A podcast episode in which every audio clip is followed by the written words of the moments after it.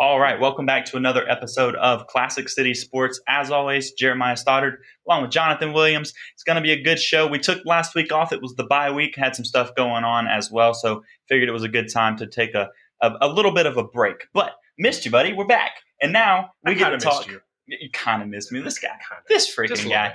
So this is going to be a good one though. We get it is Florida Hate Week. We get to talk about the game that everyone anticipates every single season. Everyone gets super ready for. It's it's a huge rival game even though Florida is not good this year and they've got a losing record. It is still a game that all Georgia fans get excited for, all Florida fans get excited for no matter who is winning and who is not. Yeah, that's how you know a rivalry is special. When no matter the circumstances, no matter what's at stake, it, it's always special. There's just as much hatred, there's just as much disagreement, and there's just as much build up to the game as well. I mean, heck, the, the two schools can't even agree about what, how many games have been played in the freaking series. You know, you ask Georgia, there's been 100. You ask Florida, there's been 99. So, um, I mean, that tells you what kind of rivalry this is. You can't agree about anything. You couldn't. There couldn't be two polar opposites. They couldn't be more opposite from each other. You got the ugly blue and green, and you got the red and black. You know, it's just all of it coming together just creates this ginormous rivalry. Then you got the world's largest outdoor cocktail party going on before the game. It's insane. It's a great environment, and so this week definitely it's it's always something special, and it always produces great content. We all it's always a great thing to talk about.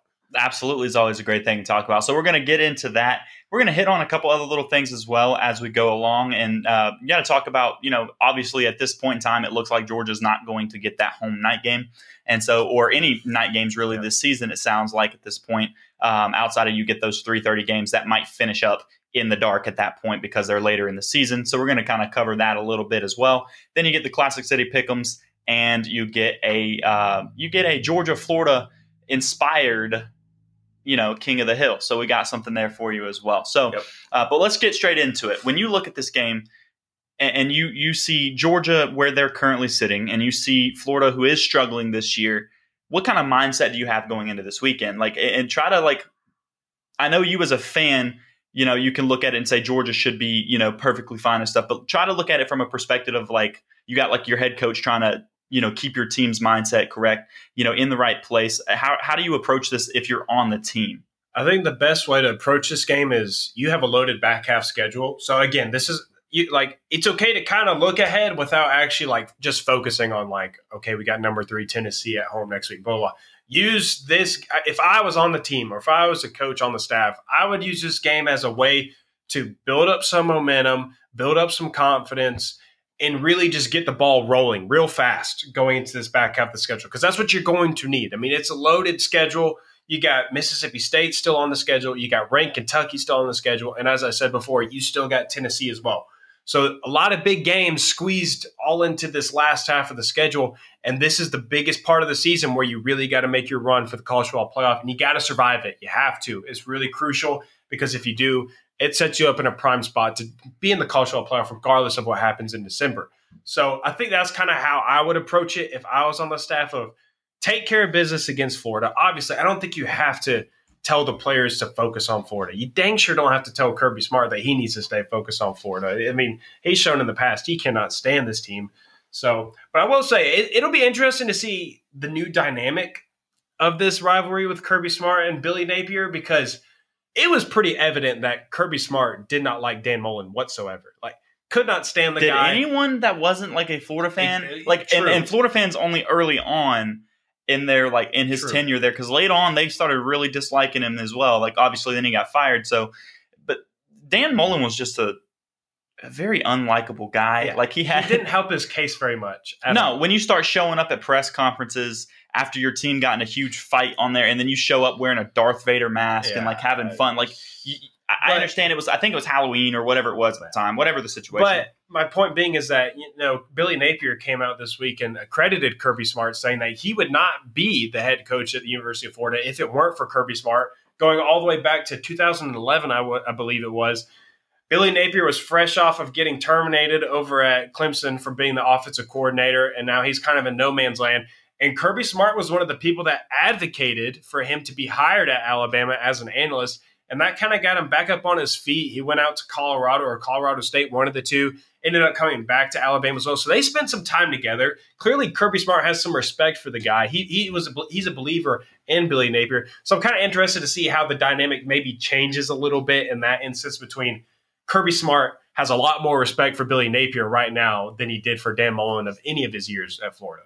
Yeah, I think it changes in the sense of you don't necessarily see him, you know, despise the other head coach, which is going to, it means the approach might be a little different in the sense of late in the game, maybe he doesn't try to like embarrass yeah. the other guy, right? Like you're not trying to, to just demolish, you're, you're definitely going to still try to win and win by a large margin because it is Florida, but maybe, maybe you don't go I don't that know last- that he's going into halftime talking about, I want to break these people that like, I don't know that you're getting one of those halftime, um, halftime speeches, maybe. I don't know. I mean, it's still Kirby Smart. We I mean, it how- is still a big game, and it is still Florida. He can't stand high. Florida as a whole, so Yeah. maybe he still yeah, does. his hatred for Florida does not change. no, but, but the respect for the guy on the other sideline and definitely I think that changes some things in the grand scheme. Of I think it definitely impacts some of the game in in a different way. Like he he will not try to like be a complete jerk if that makes sense. Like I'm trying to use choice words, but he he won't like necessarily run off the field, you know, saying what he said in past years where Yeah. everybody's read lips and saw what he's saying about Florida Kirby and does stuff not like that. hide it when he doesn't like you. I think what he did in South Carolina when Georgia got that first down and he's staring across the sideline saying Boom. first down Yeah, and first And- down. there's some profanity inserted in there that we won't use but at the show, same time, but- eh, okay, so using using that as an example, I, I don't know how much it changes some of it because he's doing that, and Shane Beamer coached for him. I'm just saying. So I- no, no, no. I'm just saying in the sense of like the passion will still probably be that's there true. That's true. Because he he clearly he obviously doesn't hate Shane Beamer. He hired Shane Beamer.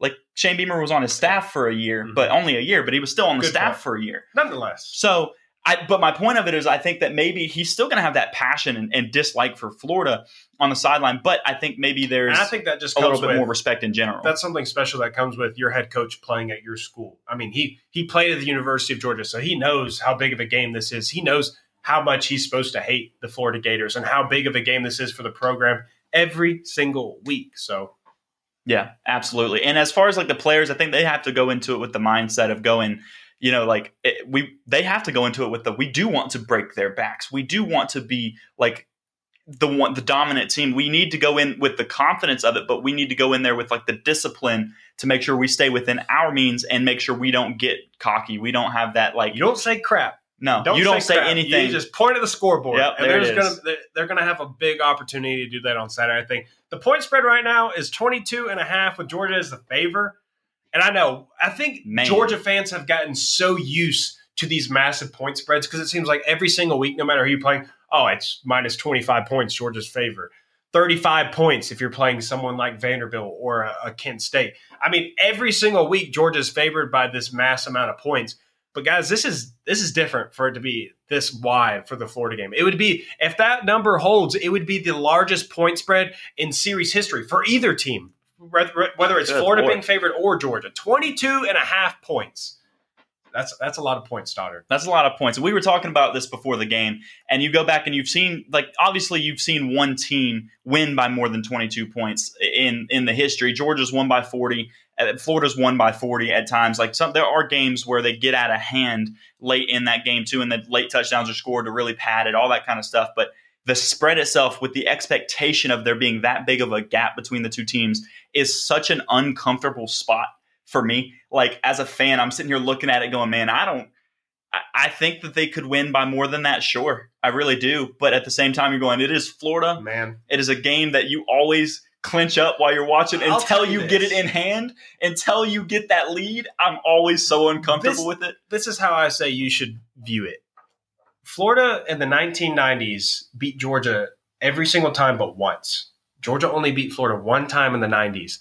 And they dominated them for the most part in the early 2000s as well. It really seemed like when Richt orchestrated that beautiful touchdown celebration where the whole team is flooding the end zone after Knowshon Moreno great, punches in the end zone, that kind of started to turn the tides a little bit back into Georgia's favor. But Florida absolutely dominated this rivalry for a good 15 years, for a long, long time. And so now Georgia is back in favor. They've absolutely destroyed Florida ever since Kirby Smart's first year as head coach at Georgia. I mean, 42 to 7. Then they beat him by, I believe, I believe 27 points next year, seven points the next year. Then last year, they absolutely de- demolished him again. So I'd say enjoy the freaking moment because it, this has been a series of streaks. Both teams, if you go back and look at the matchup history, you'll just see red, red, red, red, red, blue, blue, blue, blue, blue, blue, red, red. Like it switches back and forth. So Georgia's on their streak right now. So enjoy it, embrace it. This is the golden era of Georgia football. Not not many times you get to be favored over Florida 22 and a half points. So freaking embrace it, rub it in their nose, and just bathe in all this glory that you're being praised about right now. And especially when you get to hopefully walk back, like you, hey, Dan, you're talking about. That's a long. It is a long ride back from Jacksonville. I've been down there. I've been down there after you know wins, and you get to drive back. That's a fun drive because you're excited, you're happy. I've had those drives where we have lost and it is not such a fun drive back and it is a quiet ride with the people in the car because everybody's kind of just disappointed mm. and upset. But yeah it's a long ride back to think about whatever happened whatever the result was of that game. And uh, it means a lot to the fans. It means a lot to the players. It's a lot of fun down there. You know if you're going it, go enjoy it. It, it definitely is I, I, wanted to go. I, I was looking to go and it just didn't quite fall into my lap the way i usually do. Um, so i'm taking a year off this year unfortunately. But if you're going, definitely you need to enjoy it. And also, I'm pretty sure the um, and we'll get into some other stuff a little bit more later, but I think the contract with the Jacksonville, I think, is through 2023 with an option for 2024. So if you're like going it, with all the talks out there of like all the, the the stuff going on between the two schools of whether or not it should be there still or if they're going to do it home and home and stuff, if you're going, make sure you enjoy it this year, maybe next year, because it could be changing after that potentially down the road. But let's get back onto we've talked about like the the game itself. Let's look at some of the players in this game, right? You were talking about this earlier, so I'm going to let you actually kind of dive into it. But you got Stetson Bennett playing against Florida for the third time. Mm-hmm. First game, he got hurt. He did hurt his shoulder. You end up putting uh, Mathis in, and that's the actual game, that, the only game that Georgia's lost to Florida under Kirby Smart. Aside from the first year aside from the first year, that's that's yeah, the, that's the middle one in there after like the dominance that Georgia's had. So, what are you looking for from Stetson in this game to actually have a good game against Florida? I think, I mean, it kind of goes in the same way about Kirby Smart being a former player and having a lot of hate for Florida. Stetson Bennett grew up a Georgia fan. His dream was to play at the University of Georgia. So he obviously grew up with a lot of hate from Florida as well. And he's played really well um, this season, regardless of what people want to say. I know he's had his highs and lows, just like any player does throughout a season. But you know, you and I were talking about like the position he is in to potentially finish in regards to career totals and the and the not, like second time all time passing leader potentially in Georgia football history. Things like that. He's on pace to put up great numbers this season. I think that third time around going against Florida, Georgia's getting the ball rolling now, and especially the way that um, Florida chooses to defend tight ends too. They don't they don't cover them very well. They typically leave them just running butt naked, wide open on the field. Which when Darnell Washington and Brock Bowers are on the other sideline, that is not a plan for success if you're a defense. So I think Stetson has a big game on Saturday. I put him as one of my players to watch. So I think he bounces back in a big way, and I think he really wants to just drive the nail into the coffin on his third game against Florida, probably his last season Definitely in college football. season. So I think he's going to have a big day, and you're going to need. Probably, I mean, it'd be nice to see him have just an absolute stellar day on the field, especially preparing for what you have later on in the schedule.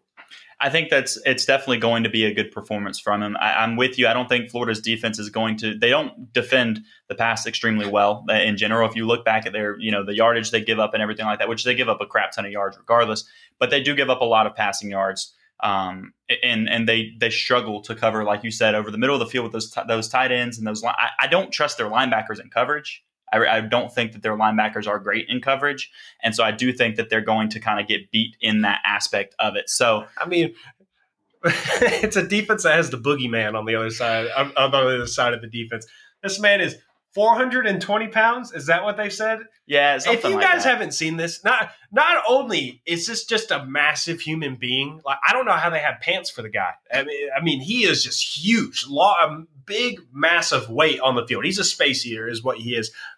I mean, It's what they probably want. It's pro- it's probably their version of Jordan Davis, if there ever is another version of Jordan Davis. But Jordan Davis was an athlete. This dude's just big. Yeah, That's the difference. it's a that's all. That's all Like, can he's really just say about him. heavy. Like I don't know that he's good at anything or like excels at anything, but he can hold a block and make a gap just a little bit yeah, smaller. the dude's just huge. So yeah, he threw that one kid like a frisbee. That's because the dude is built like a house and like shoot, yeah. it, you know. But as far as his ability to do something You got other than overweight Shaquille O'Neal on the other sideline, dude. I mean, yeah, He's gonna be he- slow. He, can be tossing some people. Congrats. He's going to be slow. He's not going to sit there and chase down a quarterback. He's not going to sit there and chase or, or get the edge on a running back or something like that. I don't Like, know why he's not. any team that like if you hit if you hit for one of your plays like eight or ten yards, run the hurry up if he's out on the field. Make make that Joker jog all the way down the field every single time. I mean, I don't the know. game plan. You make him, you get him tired. All he, he still can just lay down and, and then disrupt the middle part just because of that. He, he's in a good spot. You know, he really can't do anything wrong. Regardless, like just He's his just pure big. size, he could do something good. Like trip someone up just laying on the ground, just stand there and do nothing. You're you're doing something right in some sense. So You do not want him landing on you. But that's you pretty do not. much one of the few highlights of Florida's defense. You know, Brooks Austin talks about in his recent film review of them is that they're trying to adopt the same type of defense that Georgia is running right now and has been running for a long time under Kirby Smart. They just don't have the personnel yet to be able to run it as successful as Georgia. And it's why Georgia's really the only team that you see running it as well as they do because it tells you how hard it is to play that type of defense because one miss assignment, everything's busted. Your whole defense is blown, and, you're going to give up a big play. And it tells you how disciplined those guys are every single down. And to be it, I mean, it's just it's crazy. So Florida's trying to kind of adopt that, and for good reason. Why not? You just won a national. Georgia just won a national championship. A large, a large part due to that defense. So 100%. Yeah, that defense is incredible. If you've got the right people running it, it is insane. And Georgia definitely does it very well. I think that's why, like, that's where you really need good linebackers yeah, to run that defense. That's you really your do. bread and butter. Your linebacker, and then Georgia's had those linebackers for so long, and that's where once again I, I say that I think that Florida's linebackers are not as good in coverage, and they're not as good as running. We were those- watching some of the film against Kentucky. Me and Stoddard were before the show, and it was like every single play we watched of them. One of the linebackers. The two man. linebackers were just miscommunicating every single play. Look They out would- for number two to blow coverage at some point, or be Yeah. you know following the wrong guy or doing something. like, number two, two, two watch that guys guy. would be covering the same person. They would get in each other's way and trip each other up. So like the linebacker play is not really there. They do have Brenton Cox, which I know he's kind of a laughing stock of Georgia's fan base because of his tweets. That He's he going to be more on the edge though, like, and so he's not going to be your and middle. he's good middle when he wants to be good. Like Yeah. the plays that he wants can to be, be. good, he can be good, and he can be in a difference. or maker. you know, kind of like what Zach is talking about, not being able to run the quarterback down. You know, uh, there's Yeah, there's a little there's bit of plays that. where there's he just- plays like that. he's like, all right, whatever, get me out of here. Yeah. Someone else tackle Stetson Bennett. You know, Yeah, somebody else, just not me. I can't do it. He peels off, and I'm I'm toast. Yeah. So, but yeah, watch for number two on defense for Florida. I, I bet you you're going to look back at plays, and if you if they give us a good view of something and, and show what happened over the middle of the field, you're going to see that guy in the wrong spot at least once Keep, during that game. I promise. Watch Brock Bowers and Darnell Washington and Florida's linebackers. That, that's going to be It's going to be a big aspect. It, it is, and I expect both of those guys to have big days. Darnell Washington has been huge for Georgia this season. He's putting up really good numbers. Brock Bowers is Brock Bowers. I mean, he may not be putting up the same numbers that he did last season, but heck, it's kind of hard to replicate that after having such an incredible true freshman season to go and do that yet again your next season, especially when people know about you now. I mean, everybody knows who you are at that point, and people are going to be keying in on you more than ever in your second season. So, but still, I think those two guys are going to have big days. I think that's going to translate to Stetson having a big day. And we'll kind of shift over to the defense for Georgia. Um, I don't know that Florida Florida has a decent run game. They do have a pretty solid run game. That's kind of what they live and die by. They run by nearly 200 yards a game. I think it's like 193 a game. and let's be honest, a lot of that has to do with Anthony Anthony Richardson has not had success throwing the ball until he played Tennessee and threw for freaking 435 yards. it's but the only game he's had a good but game. outside of that game, he's his average passing yard total has been like 210 versus everybody else, and then he throws for over 400 against Tennessee. So, yeah, a large part of their running game being such a big focal point of their offense is because that's what Anthony Richardson does best, and then they also have some pretty solid running backs as well, and their offensive line is not too shabby, so they can get the job done there. But then again, what's what's one of Georgia's biggest strengths? Just the run defense. Yeah, stopping the run, Yeah. stuff in the run. They're so, they're they're so gap sound. Again, that's going to, back to the to give you the number on it, Georgia only allows 83 yards rushing per game, and Florida currently I, I lied. It's not it's not 193. It's actually 213 rushing yards a game for Florida. So they're they're running really really well. Yes. Um, but Georgia is really, really good on the other side of that, you know. And you, you expect you need your defensive line and your linebackers to have a good game against this type of offense because that is what is going to lock you down. I, I don't think Georgia's secondary is going to have a problem, like you said, with Anthony Richardson. Uh, when we've watched games, right? We watched the Kentucky game, we've watched like other games that he's played this year, and he really struggles if he, he looks and then starts trying to run so fast that like it's not a way to beat you, except all of a sudden where he put up 400 yards. Yeah. That was the only game where he actually looked good throwing the ball downfield. And so Georgia's secondary, who has a good secondary, and yes, Dan Jackson They're is out, but you still got Starks to step up back there and well, play more and downs. David Daniel Sisavon, Sisav- Yeah, something like I, that. I forgot his hyphen. I'll just stick with David. Daniel, but David Yeah. Daniel's probably going to be filling in those shoes back there as well because Dan Jackson got plugged in a lot during the dime packages for Georgia. I think so. Yeah. Da- you'll probably see an uptick in snap count for David Daniel, who's a sophomore. He's he's gotten some limited playing time this year. I think he's appeared in three games, and he's looked pretty decent. So now he's going to be plugged into that spot. But yeah, Georgia's first in the SEC in passing yards allowed, and I believe they are eighth in the nation in passing yards allowed. So regardless, they're really good at stopping the run, which is Florida's strength on offense. And then when you have to rely on Anthony Richardson to throw the ball, he's going to be going up against the best secondary in the SEC right now. Yeah. They're only averaging 217 yards passing a game. Yes. and that's you know that's not going to win you a game like this no. when when you're going to be you can't be one dimensional in this type of game. Georgia can't be one dimensional either. Georgia Georgia definitely has to be able to get the run game going and be able to throw the ball because you cannot let in this game these two teams are really good at keying in on like the one thing that you can do. If you can only do one thing well, they're going to get you. And that's why I think Georgia has success in this game because Florida relies so heavily on that rushing game. I mean, Anthony Richardson has just under 400 yards rushing this season. That's what you're talking about, where Yeah. he contributes so much in that aspect of the game. And I think that that's going to be something that really, really ends up. But just watch the look at the final box score of this game, and I, I bet you that you're going to see a pretty, um, pretty big difference in what they usually do versus what they actually can do in this game. and Anthony Richardson almost every game, at least the ones that I've watched. I don't watch every single Florida game, but I watch the big ones when it's late at night. You know, it's the night's kind of settling in, and he always has a throw that's kind of like, did he even see that defender? I mean, just throws it like almost just says, "Here, have Yeah. have the ball." he has to the, WTF moment. yeah. That real Definitely. big, real big. It happened last year against Georgia when he threw the pick six to Kobe Dean, and he, he just got eaten alive against Georgia last year. No- Nolan Smith forced two turnovers back to back, a fumble, an interception of his own, and then that was followed up by a Kobe Dean pick six. Guy just absolutely crumbled um, against Georgia last year. So the only thing for Georgia is that you're probably not going to see Jalen Carter this week either.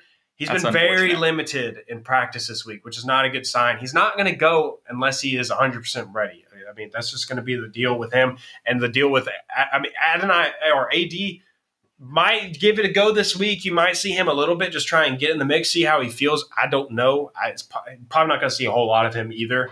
So, but This is a game that you want to be careful putting those guys in, though, because once again, it's that rival. It's a very physical football well, game. especially with an MCL sprain, I believe It's a very physical football Jalen Carter, you Yeah. got to be really careful with that. Dealing with ligaments in your knee and stuff like that, you just got to you got to be real careful with that, especially with what's in his near future draft prospect wise. Oh, I mean, sure. we're talking about a top ten draft pick probably, so a lot at stake for him there. So yeah, you're not going to play him unless you absolutely need to, and really.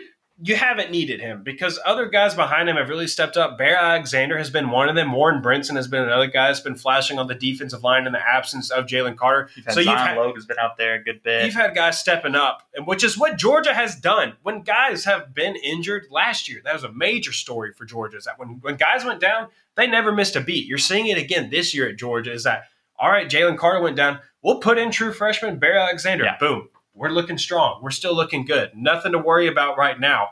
But I mean, but still, you'd like to have a Jalen Carter, of course, on the field because he's such a difference maker in every aspect of the game because he draws so much attention, just like many other defense tackles, to come through Georgia.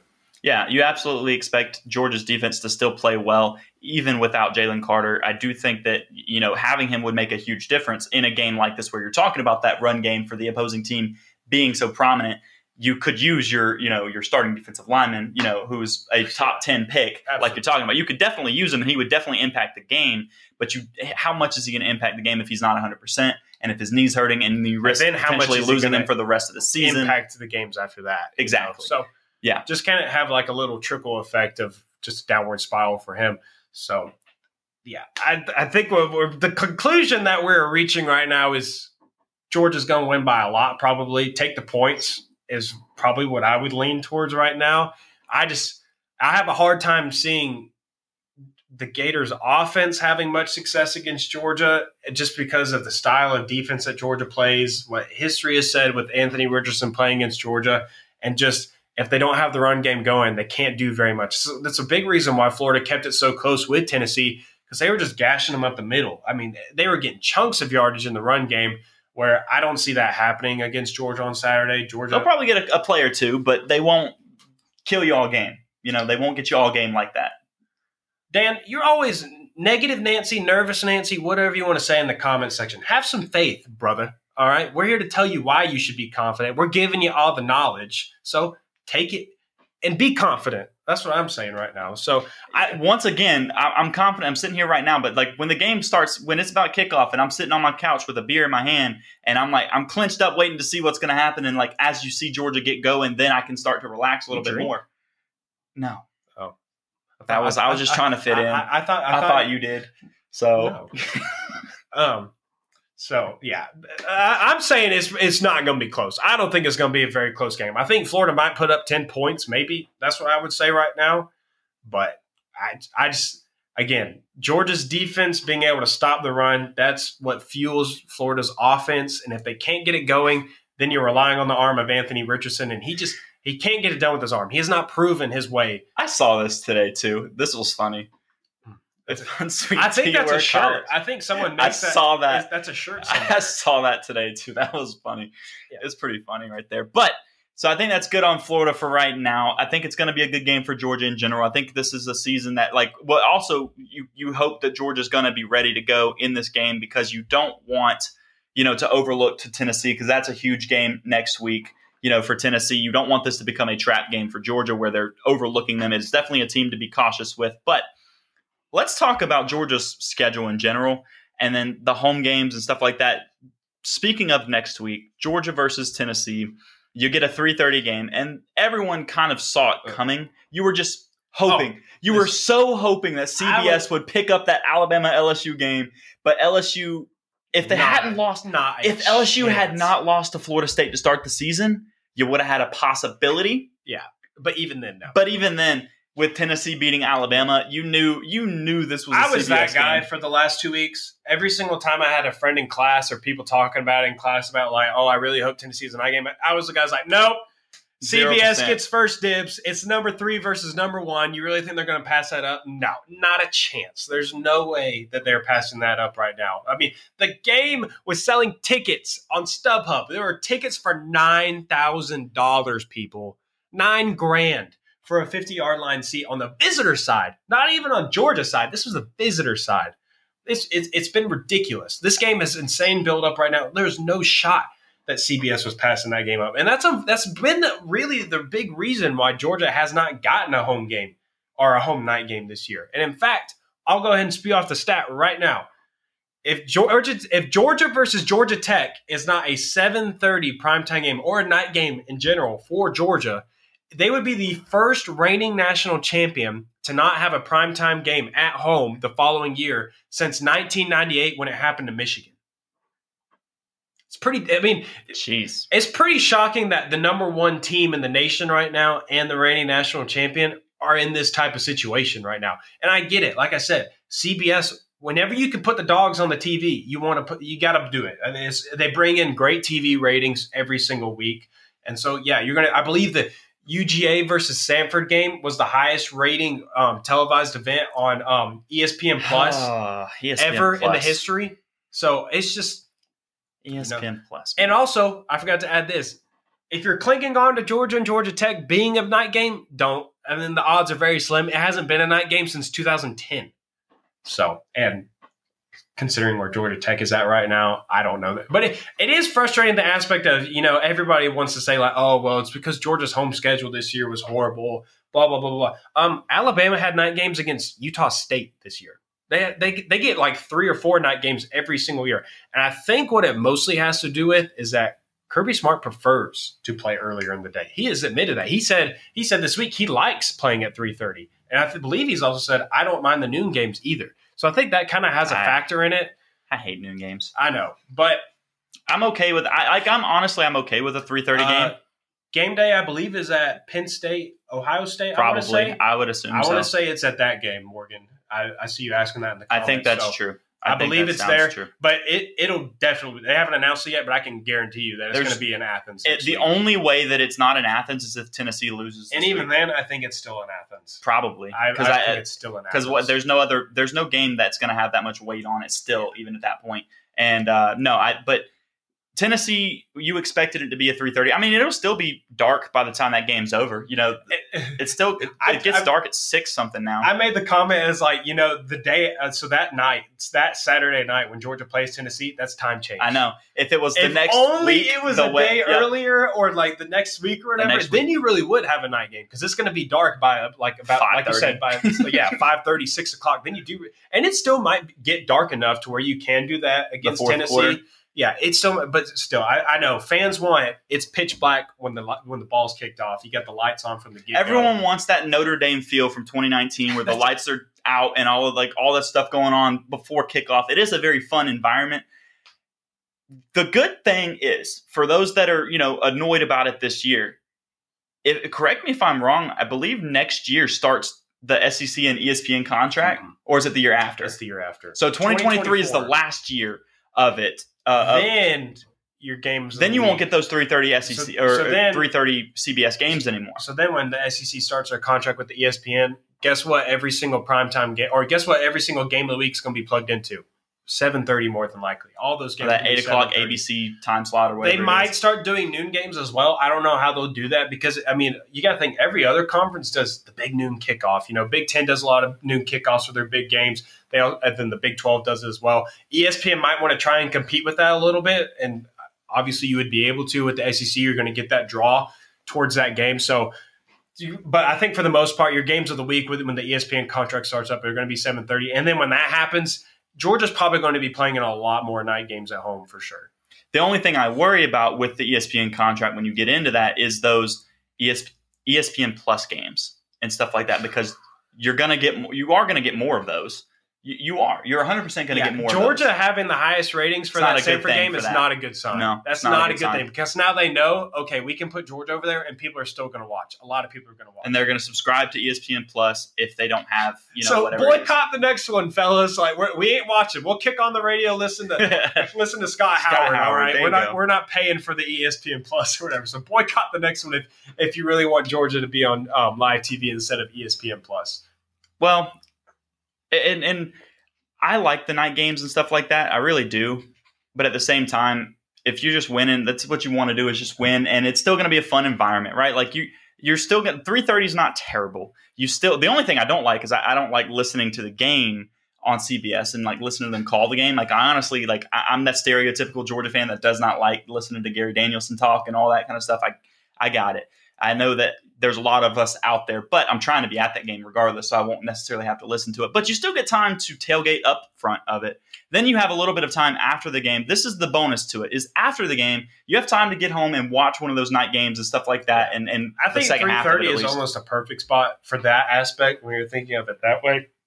So, and at the same time, too, if, if Georgia wins the national championship, this ain't gonna this ain't gonna be what you remember. You're not gonna be thinking about Georgia not getting a single night game this year. It, it won't even matter. So, like like Stoddard was saying, if you keep on winning, if that's what you're doing, if you're still winning every single week, and you go on to win a national championship, it ain't gonna matter. Nobody's gonna care. Oh yeah, that that this statement, sh- "Shut up, Gary," which is being commented in the YouTube comments right now. If you're listening to us on audio only, that has been said many of times in my household. I can So tell many. I've said that one so many Yeah. times. It's fun. You can't help it. and it's so funny that everyone says it. Like it's Yeah. a universal. it's, it's a nationwide statement that everybody uses. I, I'm sorry that Gary Danielson had so much hatred towards him. and has so much hatred towards him. But man, it, it, it definitely gets brutal sometimes, especially when you get in those SEC um, or those CBS games against Alabama. Is raps, bro. I mean, you you're going to be listening to an Alabama love fest for the next 65 minutes or whatever. Yeah, for sure on that. But I think that's enough talking about CBS in general. Let's get into our pickums for the week. Mm-hmm. Classic City pickums. We both need a bounce back. We do need a bounce back. Last week we went two 0 weeks for, ago. We went 0 for 2, both of us. Last week was a rough one. You barely went oh over two. It was a I- bad thing. I think you I'm- missed combined. I think by like three a point points. and a half, I think. Was it a point and a I half? I think it was a point and a half. I know missed one of them was a half a point. It was Yeah. close. One You of them was a real half. close. And a, I can't remember the games, but yeah, one of them I missed by a half a point. The other one I missed by a point. Yeah, it was close. It was a rough one for me. So, But I'll let you start with your first one. oh shoot, well I got to pull it up first. I can't remember exactly. It's been it's been a long week, man. All right, so the brain ain't fully there right now. Anyways, so the first one I got is Syracuse minus two and a half, and I can't remember who they play. I'm sorry, guys. I'm really but Notre Dame. They're two and a half favorites over Notre Dame right now. I think Syracuse is a really solid team this year. They gave Clemson a run for their money just last week. Only almost pulled off the upset against Clemson, but then they threw an interception on their final drive of the game, which helped them steal the deal. But Notre Dame's been kind of struggling this year in their first year under Marcus Freeman. So not not not a very solid situation over there. Syracuse is six and one and the 16th ranked team in the nation. So I like Syracuse in that one at minus two and a half. I think they would. I, I like I like the orange, baby. Go orange. I'm gonna say that I just have zero confidence in Notre Dame this season as a whole. Anyways, they've looked so bad against some really, really bad teams, and so I just I, I'm with you on that. I, I kind of like that pick as well. I saw once you sent it to me, I started looking through the games. I was like, yeah, I kind of like that game too, especially with the Mhm. other options that are out there. But a game that really stood out to me because I, I don't know how this is the spread on it. I, I really don't understand. Um, but South Carolina minus four against Missouri. Hmm. Minus four against Missouri? Yeah, South Carolina's rolling hot. Did right we just see what they just did last week Uh, to Texas A&M? to Texas A&M? I like I understand it's Texas A&M, like, and they're not. Funny you say that I'm- though, considering I know, I know, I know. but but saying like four points against a South Carolina team at South Carolina's at home too, and this is a I think it's an it's a four o'clock game, so it's a midday game too. It's South Carolina fans are going to be ready to go. That stadium's going to be loud. Yeah, I, mean, don't think they're Missouri. at the peak of South Carolina football for the first time in a while. I mean, they just cracked the top twenty-five again, and I expect them to roll, and I expect them to win by more than South Carolina has been known as the at least you're not Vanderbilt team for, in the SEC East for a while now, and so now, that's they're Missouri. ranked ranked number twenty five right But that's now. who Missouri is, though. Is like you're not Yeah. Vanderbilt, you're Hey, Missouri. yeah, at least you're not Vanderbilt. All right, congratulations. That's that's kind of where you're at. My next one, I was kind of the same boat as you were for this game. I got um, Arkansas minus um, three and a half versus Auburn. I I know Auburn has been has been looking better over the past couple of weeks, but I really, I just really like Arkansas um, and Sam Pittman. I've said that before on the show. I, I just, I don't really know what's going on at Auburn. You know, you watch them play, and it's just kind of like they don't know what's going yeah, on. they they don't know their identity right now. I think I saw something this week, and I, this may be completely false, but I know I saw it on Twitter where someone said that Bryan Harsin is is not allowing players to redshirt unless they have a medical reason this season. He's not allowing them to. So basically, if you ain't hurt, you playing. And I just don't think it's a good situation down there. Their quarterback situation. Another thing that they really have absolutely no clue what they're doing. The quarterbacks don't really have a single clue as to what they're doing either. So I like the Razorbacks in that one as minus three and a half. So this next one is it is a weird one for me because like last week, like what I just said a second ago, Mm, You're and then doing you- it. I'm, I'm doing it. I'm gonna go it. with it. I'm gonna go with it, and I know I know that I might get a comment or two on this one, but I'm gonna go with this next one as well because it's such a, a low spread. Ole Miss minus two against Texas A&M. Texas A&M just I, they the had their issue. from today with Lane Kiffin. Yes, Those I are- did. Those are pretty funny. I did. I said Lane Kiffin is uh, definitely is not a fan of uh, Texas A&M. Yeah. I've seen some stuff on there with that because he was talking about keeping the head that coach right. He was the talking about defensive He's talking about keeping the defensive coordinator, but he said they got outbid by Texas A&M, which seems to be the the you know- popular theme with that team. yeah with that yeah. program. So wink, wink, nudge. yeah, that was a shot right there for sure. But you know what we didn't get? We didn't get Jimbo Fisher on a press conference afterwards. Yeah, no, So not yet. not yet. Not He yet. We called. have. 10 a.m. tomorrow, emergency press Yeah. conference coming. Let me clear. Let me clear out. the air of this. We did not outbid. Honestly, if I was Jimbo Fisher right now, I'd be losing every game. I, I would be losing as much as I can at this point. You know, the season's kind of washed, and there's a eighty-eight million dollar buyout or whatever the number is right now for my contract. So if I'm Jimbo Fisher, I'm just kind of kicking back the rest of the season. Like, all right, let's see, let's see what you about right now. All right, we got See this big chunk, do. chunk of money.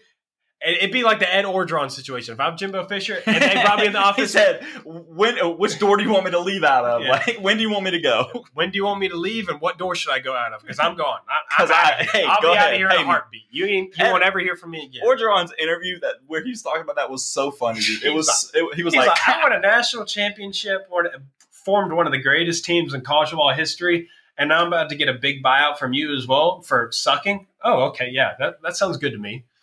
This right here is is a big reason that I'm on my pick this week right here as well.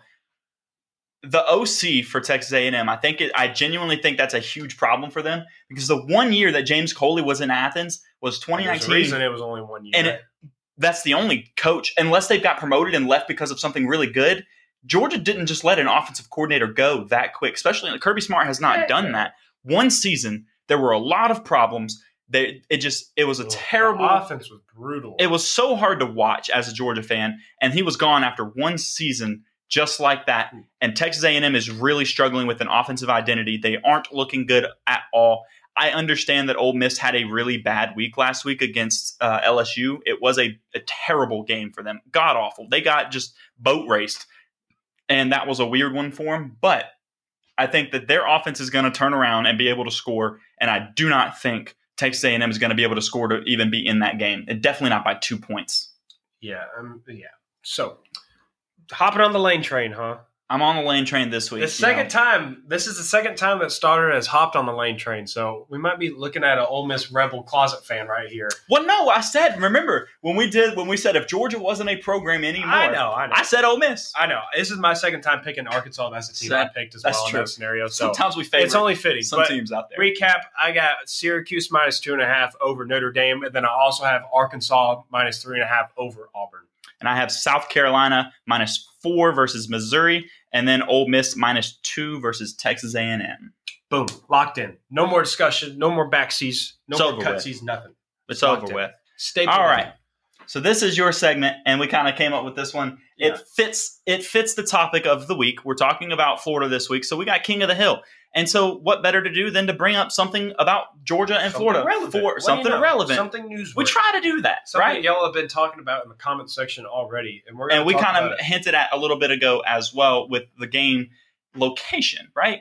So when it comes to the Georgia Florida game, it's in Jacksonville, has been for a very long wanna Take over time. the segment here. I was kicking in it to you. I was kicking No, it to you you. were just you just stole all my. But I'm, I was going to let you talk first. I was going to let you talk my- you first. did Listen, talk last first. episode, last episode, I let you open and close the episode. I can do King of the Hill this week. Okay. Okay. All right. Here. All right. Go. So this, I'm about to throw my pen at you in a second. That's assault, brother. I'll turn the camera off first. I'll make sure it's afterwards. Uh, if he if he comes home, Morgan, with some pin marks or something like that, just ignore it. You know, it'll be okay. Don't worry about it. But anyways, the location in Jacksonville. Where do you stand on that argument of the game being played down in Jacksonville? Um, I kind of have two different perspectives. Uh, one, as a student and a student who has never been in Jacksonville, I'd like to for it to stay in Jacksonville because I'd like to go down there once, at least once. I'd like to go experience that game. A stadium split 50 50 right down the middle, red and black, orange and blue. That is something I would like to experience, you know, going down St. Simons, Jacksonville, whatever, make it a whole weekend out of it. There's nothing really like it in it in the sport of college football where that really gets to happen. So I would like I would selfishly like to experience that just once in my life. But on the other hand, I think home and home would be so much fun, especially and that's also speaking from a student's perspective as well. You're talking about we get to pack in Sanford Stadium every other year. It's going to be packed out. It's the environment's going to be unreal. And Florida fans have to come into the state of Georgia for like the first time ever for a football game and they have to endure what Sanford Stadium is. And then not only that, but this is the big talking point of it all, and really why Kirby Smart wants it to be moved: recruiting visits. That'd be the biggest recruit um, weekend for recruiting visits every other year in Athens.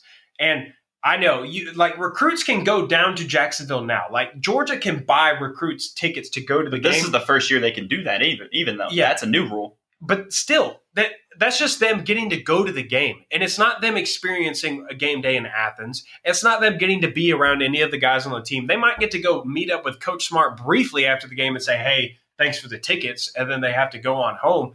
Like it's not like what it typically is when a recruit goes on a official visit to a weekend game in Athens, where they get they get the whole spread, and you know they get they, they are given everything that they want. They um they get to experience it all of what it would be like to be on that football team. Whereas you can't get that at a neutral site. No, it definitely changes the atmosphere when and but I'm my side of it is selfish side of being a fan. I have gone down to Jacksonville numerous times, and I try to go most years. Um, it is such a fun environment to go down there because like you start walking. the The thing is, it's like it's more than just the game that's being played at three thirty on CBS every single year. It's you get down there and you tailgate, you walk around all this stuff that's going on out there. That's the experience outside of the actual game too that you get to to do. And like you you'll walk past, you know, a whole section full of Florida fans and get yelled at while you walk by, but then you'll go back, you know, walk a little bit further and you'll go through a section of Georgia fans and you'll have them, you know, handing you food and all kinds of stuff and just having a good time even though they don't know who you are. Um, when yeah, you can get that in Athens sometimes too, but there's just something about it down in Jacksonville that's a little bit more of that type of stuff that you experience as you're going. And uh, to me personally, I love it being down there. It is a fun game to to do. Um, and one, if they make it a home and home, I'm not making the trip to Gainesville.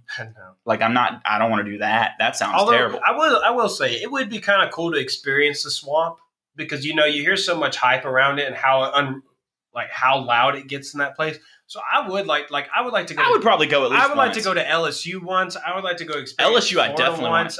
Like all those Yeah. stadiums that it's like, man, it gets so freaking loud. Like I would like to go experience those game day atmospheres in those different stadiums. And I think the best thing that they that they could do, and I think this might end up being what they do, is that maybe you do a home home neutral like every third year or like some um like some people were saying in the comments is every fifth year I just saw it a second ago and I lost the it was down at the very bottom Yeah, right there here it is. like every fifth I, I kind of would. Like, if you're going to do a home and home, I, I would like this because I know that you know, like the locals down in St. Simons and places like that. Like this is a massive weekend for business for them. This is huge. I mean, it brings in students, it brings in people from all over the southeast for this game. So it's a huge weekend for business for them. It's huge for Jacksonville. All those types of things. So I don't know that. I think it'd be horrible to kind of just strip that away from them entirely. So I would think it'd be kind of cool to do like, you know, you do a few years of home and home and then you rotate in a neutral site game every now and then as well. I think that would be a good compromise for the situation. Everybody's happy in that um, in that scenario, and I think that might ultimately be what they end up doing. I think that's probably what's going to. I do think that once this contract ends, as long as you still got Kirby Smart there, which you obviously will, he's a huge advocate for it, and he's basically going to get whatever he wants from like the athletic department at Georgia. And so if he goes in there and say it, so that means that then you're going to get Josh Brooks really advocating for whatever Kirby Smart wants in that as And well. we- We know what he wants, Yeah. and so you know what's going to probably happen on that. But on the bright side of it, that would mean every other year that that game in Athens is a good home game. So everyone talks about the home schedule. Like this year, everyone hated on the home schedule, which now Tennessee's turned out to be the biggest game of the year in the SEC in general, and it's your home game this time. So you ended up with a really good home game. But every year, you know that's going to be a good home game. Like I said, even though this year Georgia's favored by 22 and a half points, you're still it's still going to be a fun game for Georgia fans down in Jacksonville and stuff like that. And Florida fans get excited for it as well. How many Florida fans we see make that drive up to Athens? We'll see. We'll see how well they travel. I know Georgia fans travel I very well. are a lot- I think Georgia fans will go down to Gainesville as a whole, but I, think don't know. People are willing to travel up to Athens just because it's Athens. You know, Athens is a great place in general, regardless of college football. It, it- Athens is a great city to go and experience. I think people would like to come travel to that and get to experience that, especially on a game day. But I mean, we've covered everything possible in regards to this game for this weekend for Georgia, Florida. We've covered it all. We've done everything. We gave you our pickums. We talked about Georgia's upcoming schedule and night games probably not looking too likely for Georgia in regards to a home game this year. And it's going to start really ramping up as the season continues with Tennessee coming in next week. And then you also got Mississippi State, Kentucky, and Georgia Tech remaining on the schedule. So content is only going to continue to fuel around here. We're going to be bringing it to you every single week, guys. So stick around, like and subscribe if you have not already. That helps us with the algorithm. We got the Twitter handles that Start is about to pull up on the bottom of your screen right there. Boom.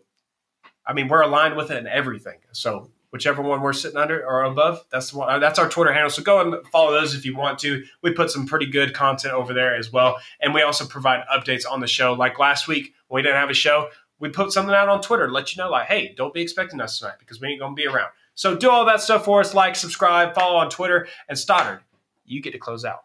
As always, keep it classy in the Classic City, and we will catch you guys next week. Thank you for listening to this week's episode of Classic City Sports. Take a second to subscribe, rate, review, and share with your friends and family. Feel free to reach out to the Classic City Sports Crew on Twitter with any topics you'd like discussed. You can reach out to Jeremiah at the Stodfather, to Jonathan at Dr. underscore J Will, and make sure to follow at Classic City Pod for show updates. Check back next week for a brand new episode. In the meantime, two words which express the sentiments of the entire Bulldog Nation.